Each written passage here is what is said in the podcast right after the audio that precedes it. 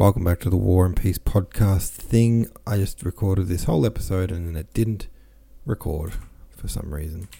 So, going to do it real quick. Book 10, Chapter 36. Andre distracts himself with meaningless activities and habits, just like the rest of his men. What would you occupy yourself with in this or a similar situation?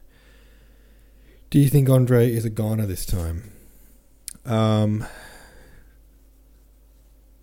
Fran Zepp says, I feel like Andre is such a key character that we won't lose him, but on the other hand, we're two thirds through the book, and no one we know has died at war yet. It seems ridiculous to me that they would just stand there counting steps and building mud houses and wait to be slaughtered. It was a bit strange, wasn't it, the way that they just kind of copped those shells for so long. Kara Kickass says, I think we'll get another chapter or two of misery, but I think this is the end for Andre for sure. Twisted Every Way says Tolstoy really does, rarely does anything fast in War and Peace, so I'm guessing you're on the right track. Um, and now I'm going to read you the next chapter because I just read it. I just read it. It's a good chapter. It is a good chapter, but I just read it, and uh, so I'm skimming through chapter 37. One of the doctors came out of the tent in a bloodstained blood-stained apron, holding a cigar between the thumb and the little finger of one of his small blood-stained hands, so as not to smear it. He raised his head and looked about him, but above the level of the wounded men, he evidently wanted a little respite. Sorry, just arranging my windows so that I can see that it's still recording, because now I'm paranoid.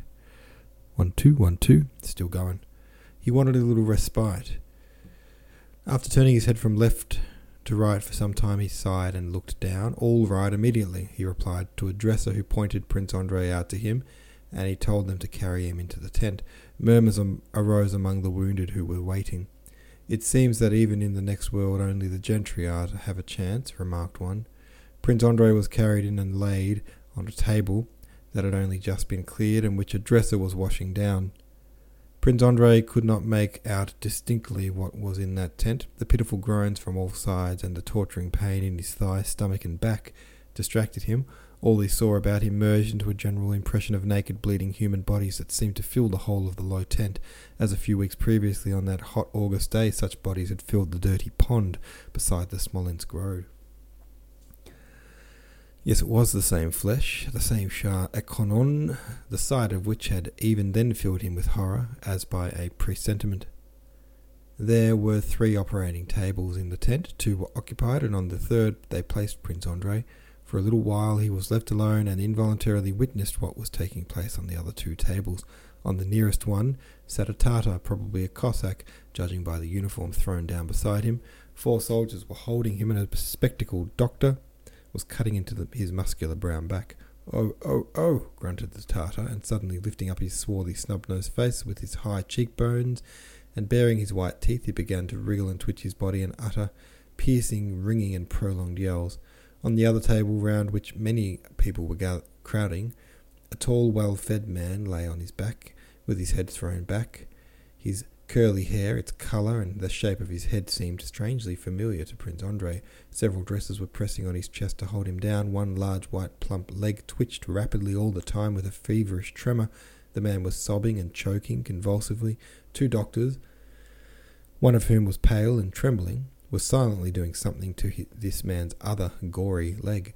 When he had finished with the Tartar, whom they covered with an overcoat, the spectacled doctor came up to Prince Andrei, wiping his hands. He glanced at Prince Andrei's face and quickly turned away. Undress him? What are you waiting for? he cried angrily to the dressers. His very first remotest recollections of childhood came back to Prince Andrei's mind when the dresser with sleeves rolled up began hastily to undo the buttons of his clothes and undress him.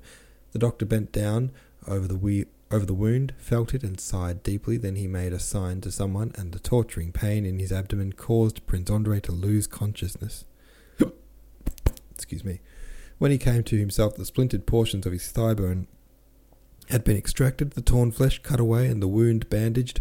Water was being sprinkled on his face. As soon as Prince Andrei opened his eyes, the doctor bent over, kissed him silently on the lips, and hurried away. After the suffering he had been enduring, Prince Andrei enjoyed a blissful feeling such as he had not experienced for a long time. All the best and happiest moments of his life, especially his earliest childhood, when he used to be undressed and put to bed, and when leaning over him his nurse sang him to sleep, and he, burying his head in the pillow, felt happy in the mere consciousness of life. Return to this memory, not merely as something past, but as something present. The doctors were busily engaged with the wounded man, the shape of whose head seemed familiar to Prince Andrei. They were lifting him up and trying to quiet him. Show it to me. Oh, oh, oh, oh, oh. His frightened moans could be heard, subdued by suffering and broken sobs. Hearing those moans, Prince Andrei wanted to weep, whether because he was dying without glory, or because he was sorry to part with life, or because of those memories of a childhood that could not return, or because he was suffering and others were suffering, and that man near him was groaning so piteously he felt like weeping, childlike, kindly, and almost happy tears. The wounded man was shown his amputated leg stained with clotted blood, and with the boot still on. Oh, oh, oh, he sobbed, like a woman. The doctor, who had been standing beside him, preventing Prince Andrei from seeing his face, moved away.